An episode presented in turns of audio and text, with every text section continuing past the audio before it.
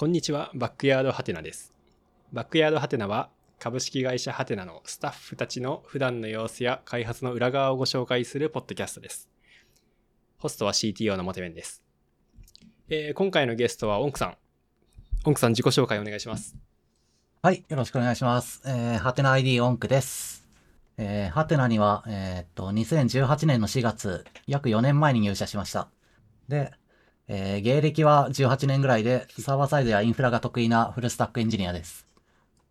よろしくお願いします。はい、よろしくお願いします。 onk さんまだ4年なんですね。そうですね。4年経ってないです。はい、入社して半年くらいでめちゃくちゃ馴染んでるみたいに言われてたような覚えがあるんですが、はい、えーこれからもよろしくお願いしますなんですけど、あの、僕、 onk さんで、えー最初の思い出、イメージとして覚えているのが、まあ入社時の挨拶が結構面白かったなと思ってて、確か、前社にね、えー新入社員の人は前社向けに挨拶してもらうんですけど、ななんて言ってたのかな、ハテナを立て直しに来ました、みたいなことを確か言ってたなと思ってて、お、面白いなと思ったのを覚えてるんですよね。オンクさん覚えてますか？えー、まあ、覚えてはいますが、正しくどういうセリフを言ったかは ちょっと自信がないです。いや、この時は、だから、あれですよね、僕の知ってるハテナを取り戻してくれる人だっていう風に結構感じて、すごい頼もしいなと思ったのを覚えてます。そうですね。えー僕が今年40になるおっさんなので、そのインターネットとは25年ぐらいの付き合いなんですね。で、うんうん。いわゆるインターネット老人会に所属しています。で、なのでその往年のハテナを知っていて、すごく憧れていたんですよ。うん。で、往年っていうのはその2000年代後半ぐらいを指すんですけど、その 2C 向けのハテナなんとかっていう新しいサービスがうん毎年というか、その毎月出てくるし、エンジニアがすごく楽しんで作ってる様子が伝わってくるみたいな。なんかそんな元気なハテナを取り戻したいなと思って入社しましたっていう、そんな投稿をした覚えがあります。ああ、いいですね。ボコボコサービスを作ってた頃ですね。はい。そういうハテナをもう一回作っていきたい。その気持ちは僕も一緒ですね。はい。で、今は onk さんは、えーチーフエンジニアっていう役割も持ってもらっていて、まあ、そのエンジニア、えー数十人いる組織があるわけですけど、ここ全体を、えー面倒見るマネージャーってことですね。で、 onk さんは、えー何年前かな？数年前。入って結構すぐかなと思うんだけど、チーフエンジニアになってもらって、で、チーフエンジニアになりますってことで、えーチーフエンジニアチャンネルっていうプライベートチャンネルがあるんですよね、 Slack の。まあ、そこに入ってもらったんですけど、まあ、そこは結構昔から運用されていて、それこそ僕がチーフエンジニアになってからだから2010何年かくらいの、まあ、数年分の歴史があるチャンネルなんですけど、そこ入ってもらって、で、週明け、 onk さんが、コンテキストを把握しました。 Slack のログ全部読みましたっ。つってて、お、やべえ人が入ってきたなっていうのを、えー当時のチーフエンジニアと話したのを覚えてます。これは、なんかインターネットスコストーカーというか、その情報を知らないと気に食わないっていう性質があるので、その知れる情報が増えたら、とりあえず全部読むぞ、みたいな、なんかそんな感じでしたね。オンクさんね、なんか情報ジャンキーみたいな感じですよね。そうですね。 Slackのチャンネルもほとんど全部入っちゃってますね。そうなんすよ。なんか、この人、なんでこんなことまで知ってるんだろう僕が個人的に書いてるコード、なんで知ってんのみたいなところまで、えーよ 読んでいるので、話が通じるのはありがたいんだけど、え、なんか話したっけって気分にいつもなりますね。この辺の性質が101の時にも話が早くてありがたいって言われるんで、なんか引き続き、もう僕の特技なのかなと思っています。特技ですね。うん。趣味であり特技って感じだな。うん。はい。まあ多分その性質、特質を活かしてもらって、十分に活かしてもらってるなと思うのが、まあ、ハテナのエンジニア70人近くいるわけですけど、まあ、この人たちの、そうですね、キャリアを考えるとか、成長を考えるとか、ちゃんとパフォーマンス出るようにするっていうのが、まあ、僕ら、えーエンジニアのマネージャーとしての仕事なわけですが、まあ、そういう役割の、えー多くをオンクさんの活躍によってカバーしているというようなところがあるなと思ってます。まあ、あの僕らそうですね定期的にエンジニアを移動していくっていうことを考えていて、まあ、この人は、えーそろそろ別のチームに、まあ、移動したいっていう希望があるからその希望をこのタイミングで、えー聞きましょうであるとかそれ、えー逆に、えー本人の希望だけじゃなくて、まあ、エンジニアの成長であるとか、まあ、チームの事情っていうのを考えたときに、この人にはこのタイミングでこちらのチームで活躍しておいてもらいたい。そのために、えー、この人を、この人を、えー、チームに入れることでチームを変化させていきましょうみたいなことを話したりするわけですけど、まあ、そういうプランっていうのを、まあ、半年から1年、1年半くらい先くらいまでのプランっていうのを考えながら、まあ、エンジニアの採用であったり移動っていうのを考えてますけど、まあ、そこをかなり奥さんに広く見てもらっていろんな変化に気づいてもらって考えてもらってるなっていうところがありますね。そうですね。えーまあ、移動希望は半年に1回取っています。うん、で、それをもとに考えるっていうのをやっています。で、他にベースとして考えていることとしては、全員3年程度で移動するのが望ましいっていう気持ちでいます。うんで、これは、えー、まあ、プログラマーの業界の金属、平均金属年数3年ぐらいなので、それぐらいのタイミングで変化を演出したいっていうのがある。うん、その大体3年で学びきるし、高速道路の先の渋滞にたどり着いてしまう。うん、他はチーム間のリソース調整っていうのが緊急度の高い話題になるようなタイミングですかね。そうですね。あの、昔のハテナ僕は見てるのでわかるんですけど、昔のハテナは、まあ技術スタックとかフレームワークも同一だったので、まあ、チーム間の移動もしやすい。どんなサービス、大体 2C のサービスを展開してたので、そもそもどういうメンタルモデルでサービス作ってるかっていうのもわかるから移動しやすくて、まあ、もっと半年であるとか1年くらいの間隔で移動するってこともあったんですけど、最近では、まあその、チームが変わると技術スタックであるとか、アーキテクチャであるとか、気にしなきゃいけないことっていうのは全然変わってくるので、まあ、そこをなんか、なんか移動がとてもしやすいかというと、そうではなくなっている中で、この3年くらいのスパンっていうのをちゃんと保っていくためにはどうしたらいいかってことを結構気にしなきゃいけないわけですね。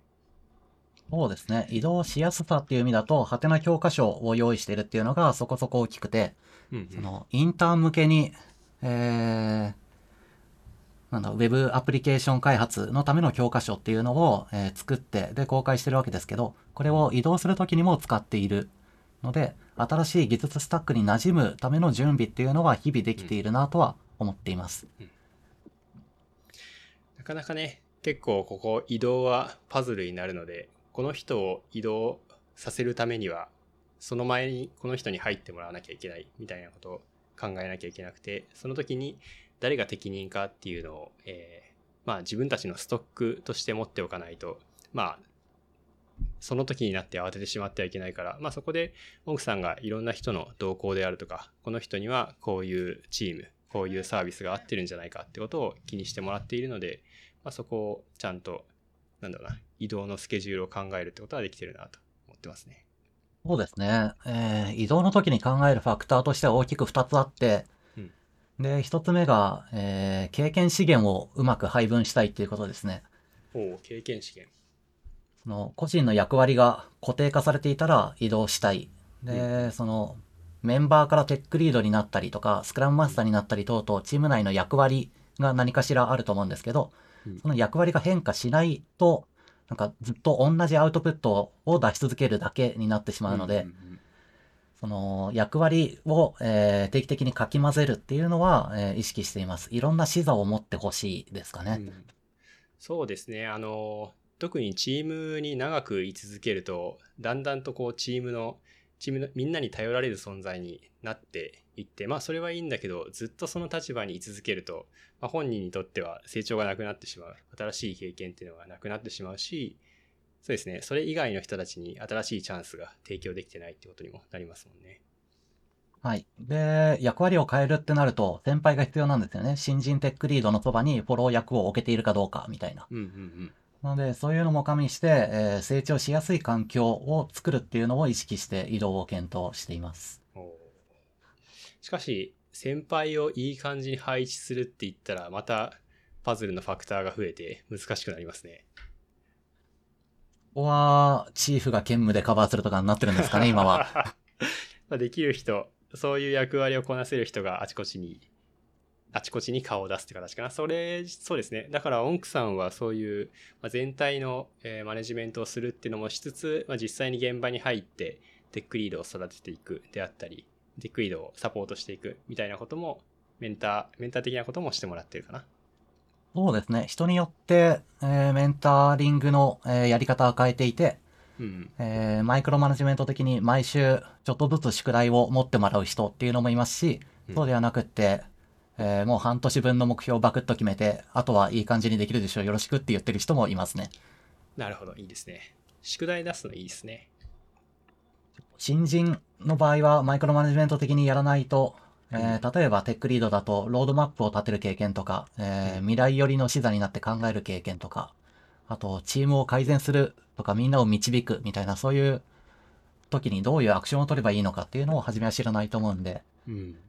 毎週ちょっとずつ変えていきましょうっていう会話をしていると思います。そこで、まあ、新人テックリードがオンクさんみたいな人に、こう、サポートしてもらいながら、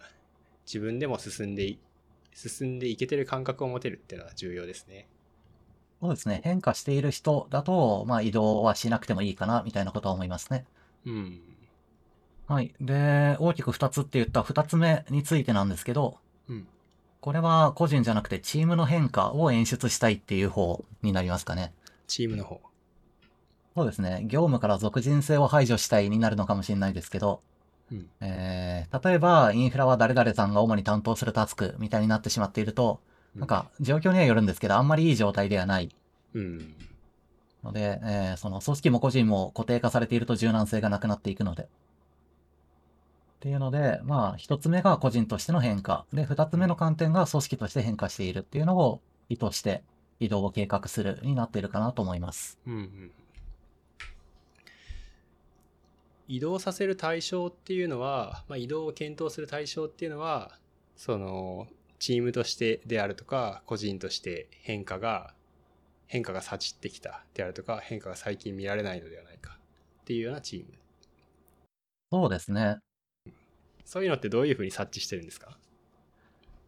えー、各チームのキックオフのドキュメントを全部把握して、その、んどのチームがどっちに行きたいと考えているかっていうのを。を認識しておくっていうのが一番やりやすい方法かなと思います。全部把握してっていうのがまあ、音クさんらしい発言だなと思うけど、まあ、確かにそれはそうだ。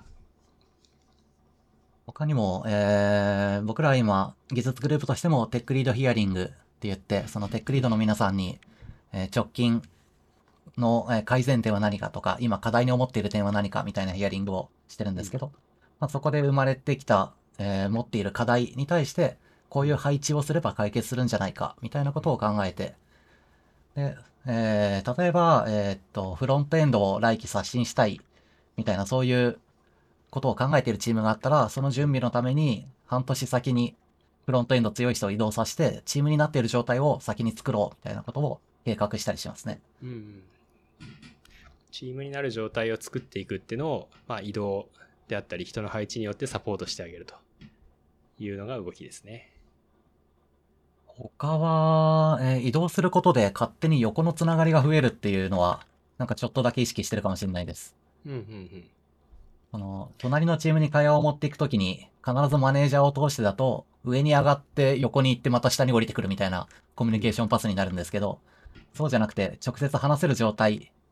ていうのを、その、なんだろう、ハードル低く話しかけられる状態っていうのを作れると、柔軟性が増すっていう風なイメージを持ってますね。まあ一度チームで一緒に仕事したことがある人だと、まあ、そのチームが離れた後も実際コミュニケーションが取りやすいと思うので、この人はこういうこと考えてるとか、こういうコミュニケーションスタイルが好きであるっていうのが具体的に分かってくると思うので、まあそういう組織図に乗らないコミュニケーションパスを作っていくっていう上でも結構移動、移動であるとか、まあ人の環境を変えるっていうのは結構重要ですね。まあ、やっぱりなんか普通にしてると仕事とかコミュニケーションがチームの中に閉じてしまう。まあ、 Slackであったり、社内 Scrapbox だったり、コミュニケーションパス、コミュニケーションの場っていうのは作っているんだけど、まあ、そこが、なんだろうな、それだけでは、会社全体のいいコミュニケーションっていうのは生まれない、コミュニケーションであったり、ノウハウの輸出入っていうのはできないなと思っていて、そこでやっぱりなんか実際に人が移動してその場にいるっていう、いて知識を教えてくれる、経験を教えてくれるっていうのが重要ですよね。そうですね。そういう雑談の場とかテーマを持った雑談の場っていうのは意識して設計しているつもりです。うんうん。テーマを持った雑談の場ね。それって例えばどういうのですか？これはサブ会ですかね。うんうん。サブ会、じゃあサブ会について簡単に紹介すると、まあ、技術グループ、えー全部で70人くらい近くいますっていう話をしましたけど、まあ、この人たちが一箇所で、えー同じ話をできるわけではないので、まあ、技術であるとか、他にも課題意識、何かしらの課題意識で集まっている小グループっていうのを、えー社内にいくつか、いくつも作っているというようなのがサブ会ですよね。はい。えースマホエンジニアが集まるスマート会とか、えーうんスクラムマスターが集まるスクスク開発会とか、そういう単位で作ってます。うんうん。すくすく開発会ね。いい名前ですね。スクラムの服もかかってますね。はい。とてもいいと思います。最近元気がいいのはこのすくすく会ですかね。そうですね。どんどん人が増えてる気がする。人が増えている。そうですね。最近スクラムマスターを志望しているとか、チームをうまく回すことに意識を払っている人っていうのが増えてきている感覚がありますね。そこで実際変化は起きてきてますかね？えー、スクラムに寄せていくっていうのは、えー、まあ、今期の技術グループのテーマである自立と動機パート2にもつながるんですけど、はい。その、チームのやり方を統一して加速したいっていうのがあって、オンボーディングをとにかく早くしたいみたいな。うん。なので、えー、チームの中でどんどん変化を起こしながら、えー、加速していくっていうのを意識するために、スクラムっていう型をうまく活用するっていうのを、うん最近ハテナの中では、なんか話題になっているというか、ブームになっているのかなって思っています。オンボーディングを早くしていくっていうのはまあそれこそ移動をしやすくするっていうことにも通じますしね。ちゃんと型を作っていく。スクラムっていう型を覚えていることで、まあ、他のチームに行った時にもスッと入っていけるってこともあるし、新しい人が、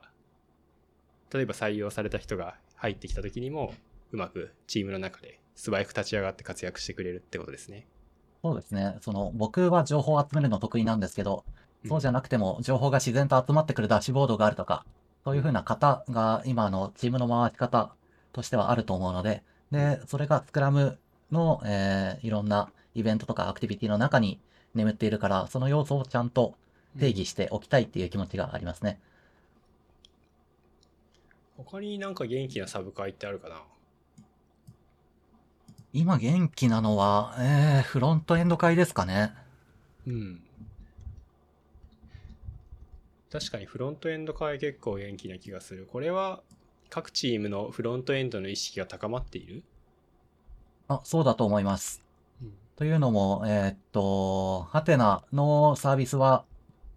まあ時代的にそのパールを使って開発してきたサービスが多いんですけど、うんうん。その、そろそろパールだと採用が厳しいみたいな問題もありまして、はい。はい、新しいライブラリがないとかもあるので、うんで、そういう状態だと、えー脱却せざるを得ない。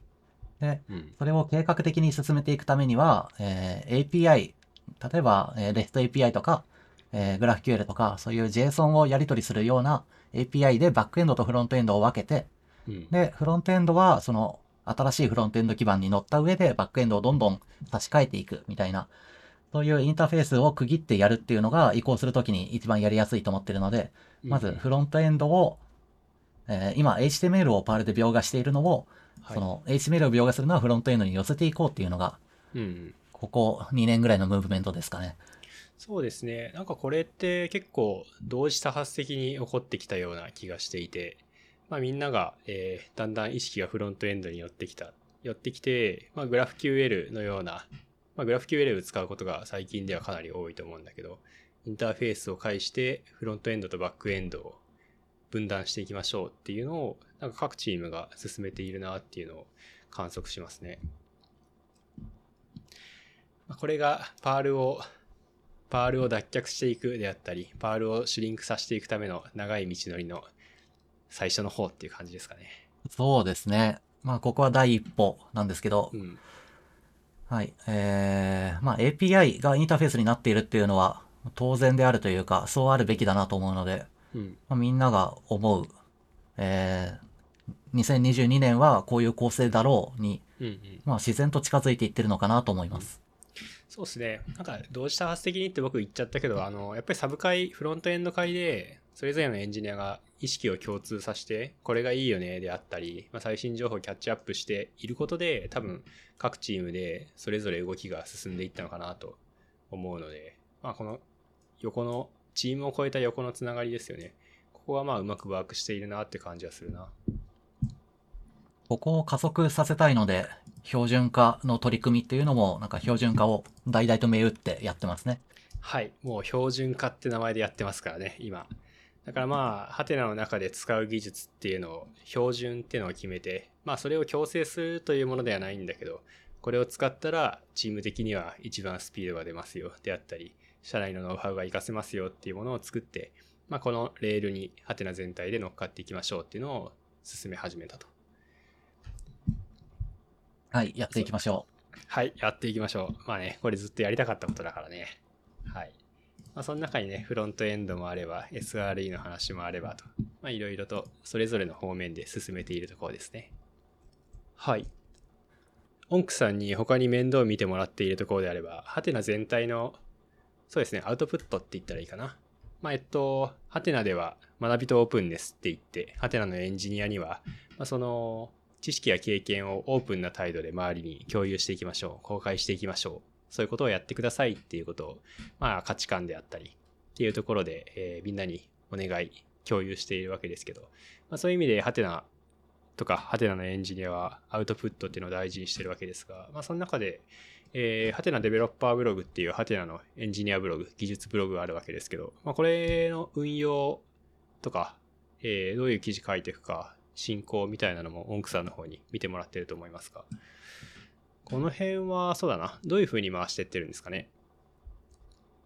う。えー、どっから言おうかな。えっと、今は HO 団っていう回で見てます。で、このはい HO 団っていうのは、ハテナのアウトプットを大いに盛り上げるための団なんですけど、これもサブ会ですね。はい。はい、サブ会です。で、もともと技術勉強会、毎週やってる技術勉強会の運営とか、うんあと、2ヶ月に1回ぐらいやってるエンジニアセミナーの運営、で、デベロッパーブログの運営とか、アウトプットを推奨すると言いながらいろんな場があったので、この辺の活動を全部まとめた回として、サブ会っていう形にまとめました。うん。で、えーこれをやり出したのが2020年からかな。で、それ以前は、なんか、いい記事になりそうな予感がしたエンジニアが声を上げて、勝手にブログを書くっていう風になっていたんですけど、うんうん。で、えーサブ会にしてからは、えー月3、4件を目標にコンスタントに記事が出てくる場である、みたいなことを目標にして、えーうんなんかスケジュールを考えて回すっていうのをやっていますね。やっぱね、回してくれる人がいるとちょっと安心感があるんですよね。こう、エンジニアの自発性だけに任せる、任せてデベロッパーブログを運用していくと、どうしても流量であったりっていうのが安定しないので、ま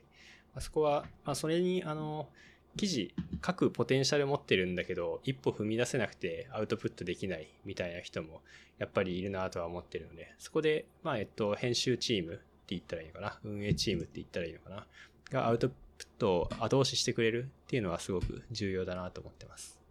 そうですね。社内にブログのネタっていうのはいっぱい転がっていて、うん。えー、もともと社内グループに、その、呼吸するように記事を書く文化っていうのがありましたし、はい。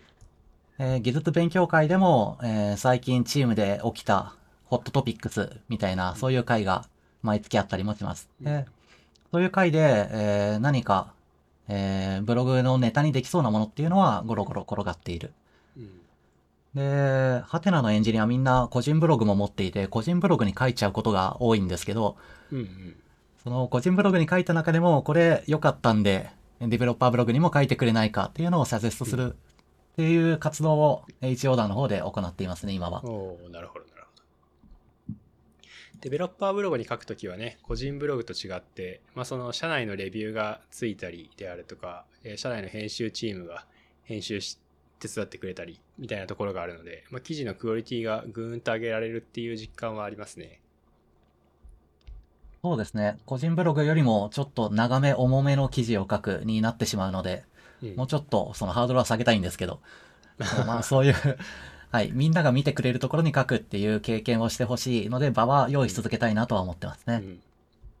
はい。あのーデベロッパーブログに限らず、社内のアウトプットをするときには、まあ、えっと、社内のエンジニアにレビューしてもらうなり、まあ、候補チェックみたいなのも入るわけですけど、その、登壇資料とかですね、デベロッパーブログの記事とかを、えーレビューするフローがあるわけですけど、そこでも奥さん結構かなり積極的にレビューとサジェストをしてくれてますね。そうですね。えー、何を気にしているかな。いわゆる新規性、その新しい奇妙なの方の新規性ですかね。新規性、はいはい。はい。いいも、いいまとめ、もしくは新規性が欲しいなと思っていて、うん。えーこれは新規性っていうのは、まあ、研究するときの基本でもあるんですけど、そのイノベーションを起こす前提になってるので、うんえー僕らのバリューズの一つである学びとオープンネスを突き詰めた一つの、えー考え方の一つかなと思っています。インターネットに対して何かしら、えー僕らが学んだことを還元したいっていうので、そのちゃんと学んだことを還元できる状態になっているかっていうのを新規性で測っているところがありますね。おおなるほど。学んだことを還元ね。ちゃんと学んだことを自分で咀嚼してまとめられて、それをちゃんと聞き手に受け取ってもらえているっていうような状態を作れているか。ね。うんうんこれはなんか社内でも面白い、えーミームがあるんですけど、その、はいこれを仕事に置き換えるとっていうのが よく語られるんですよね。うんなので、なんか日々の暮らしの中でこれを、えー、なんだろ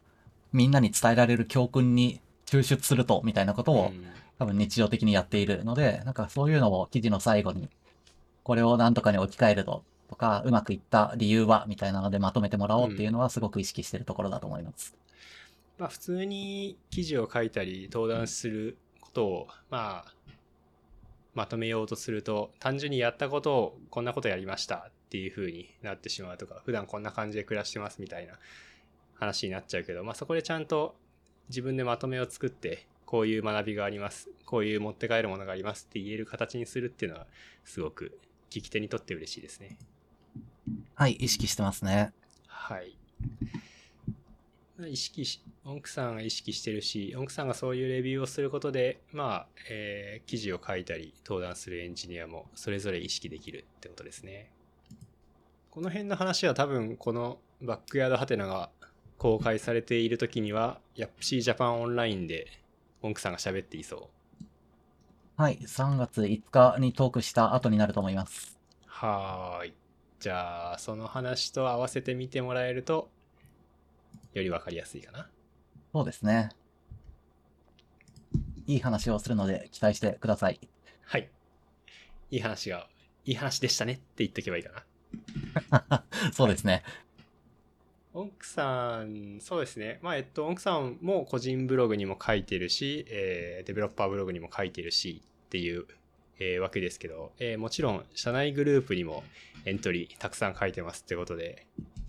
はい。僕が、音クさんの社内エントリーで記憶に残っているもので言えば、えー社内で突然一人アドベントカレンダーを始めたと。これ面白かったですね。そうですね。ハテナグループ、アドベントカレンダーみたいな形でやってましたね。これこれは、オンクさんが、えー作ったプロダクトの、えー技術的な意思決定であったり、こんなことを気をつけて作りました、みたいなのを突然書き始めた。はい。えー、なんか、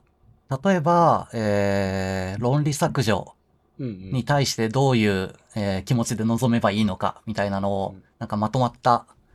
量、どこかに書いておきたいな、みたいなことを思って書き始めました。いいですね。削除ログについて。うんうん。オンクさんみたいな人がどういうこと考えながらコードを書いていたのかっていうログが読めるっていうのは普通に面白いよな。そうですね。ハテナだと、その以前、ページネート100連発みたいな タイトルで人手くんが発表していたりとかもあったんですけど、うんそういう風に、えーやり方がいくつもあるものを、うんなんか、それぞれ複雑なやり方でやっているとかがあるので、うんこれをもうちょっとまとめられないかっていうので、抽象化してみようって思って書き始めた感じでした。うんマルチテナントとはこれは1日1記事返したぐらいのペースか。1日1記事ですね。アドベントカレンダーなので。ユーザー認証について。これは結局何日続きました？えー、15日ぐらいかな。おおその辺で、なんかどんどん重くなってきて、ー。例えば マークダウンについてみたいな記事なんですけど、コモンマークについて触れて、で、えー GitHub フレーバードマークダウンについて触れてみたいに、なんかどんどん書くことが増えていくんですよね。なるほど。はい。で、ハテナブログのマークダウンはこうだけど、本当はこうあるべきで、みたいなことをなんか、ト ラトラと書きたくなると、どんどん重くなって、さすがに1日1記事無理だな、になってしまいましたね。なるほど。でもこれ面白いな。やりたいですね。あとは、あれだな。最近、ハテラボのサービスをメンテしているので、こんなお面白いことがありました。みたいな。ユーザーさんとこんなコミュニケーションがありました。みたいな話をちょろっと共有してくれてたりしますね。そうですね。サービス上でユーザーさんとコミュニケーションを取るの僕大好きなので、うんうん。その、何かバグがあって、で、えー、ツイッターとかでバグがあるって言われたのを、その、エゴサーチして見つけたら、うん、もう即直してデプロイして、あれさっきバグってたのにもう直ってるっていうツイートされたら勝ちみたいな、なんかそういうところがあるじゃないですか。はいはいはい。はい。えーそういう状況が一番望ましいと思って目指しているので、なんかそれを作れたから共有したかったっていう感じですかね。そういうコミュニケーションがね、できるのは、あれですね。ラボサービスを個人でメンテして、個人のスピード感で対応できる面白さでもありますね。そうですね。はい。えっと、まあ、奥さんと話すとどうしても、こう、仕事の話ばっかりになっちゃうんだけど、もうちょっとオンクさんの個人的なところも聞いてみたいなと思って、まあ、これも個人的というよりは仕事の話っぽいんだけど、オンクさんの情報ジャンキーっぷりを示すエピソードに、 Slack 反応ワードめちゃくちゃ登録してるっていうのがあると思うんですけど、オンクさんどんな反応ワードを登録してるんですか？ Slackのキーワード100個が上限で、今上限に当たってるんですけど、あ 100個上限なんだ。えそうなんですよ。で、どんなワードを登録しているかだと、えー、特徴的なのは、ー、うん。えー、コストとかですかね。コスト？コスト？ほうほう、それはどういう意図で登録してるんですか？えー、コスト、予実、予算、実績、費用、数字、倫理、みたいなのが含まれていて、で、これは、す はい。その、他の部署のものでも数字に敏感になっておくと、いろんな場面で役に立つので、何か意思決定にはやっぱり数字のバックグラウンドがあるから、なんかその辺を、えー、キャッチできておけると、会話の種になっていいなっていうので入れてます。なるほど。あらゆるチャンネルに入った上でそういうワードで引っ掛けておくと。そうですね。他は最近社内で、えーこんなの引っ掛けてんのって、びっくりされたのは前者ですかね。前者？あ、前者面白い。お、なるほど。前者はどういう、どういうあれなんですか？えーこれは、なんか情報がちゃんと流れているかっていうのを知るときに使えて、それ全社的に発表ありましたか？とか、うん。はい、全社会議で、えー言われていたんだけど、みたいな、その、ん全員に対して伝えたいことを、えーどの人が把握しているか把握してないかっていうのを、なんかキャッチしやすいワードになってると思います。めちゃくちゃ SN 比低そうな感じするけど。そうですね。情報はもうとにかく流れてなんぼなので、受ける側が見るテクニックを磨いていけばいいのかなって思ってます。じゃあ、これは、ライブドアリーダーで、なんか、学習させられてしまったところがありますねうん。また懐かしい感じのが出てきましたけど。なるほどね。とにかく情報はまず流せるだけ流しておいて、受け手でフィルタリングしていくような感じかな。はい。フィルタリングするもそうだし、高速に見ることができる UI であるっていうのも大事だと思ってます。うんうん。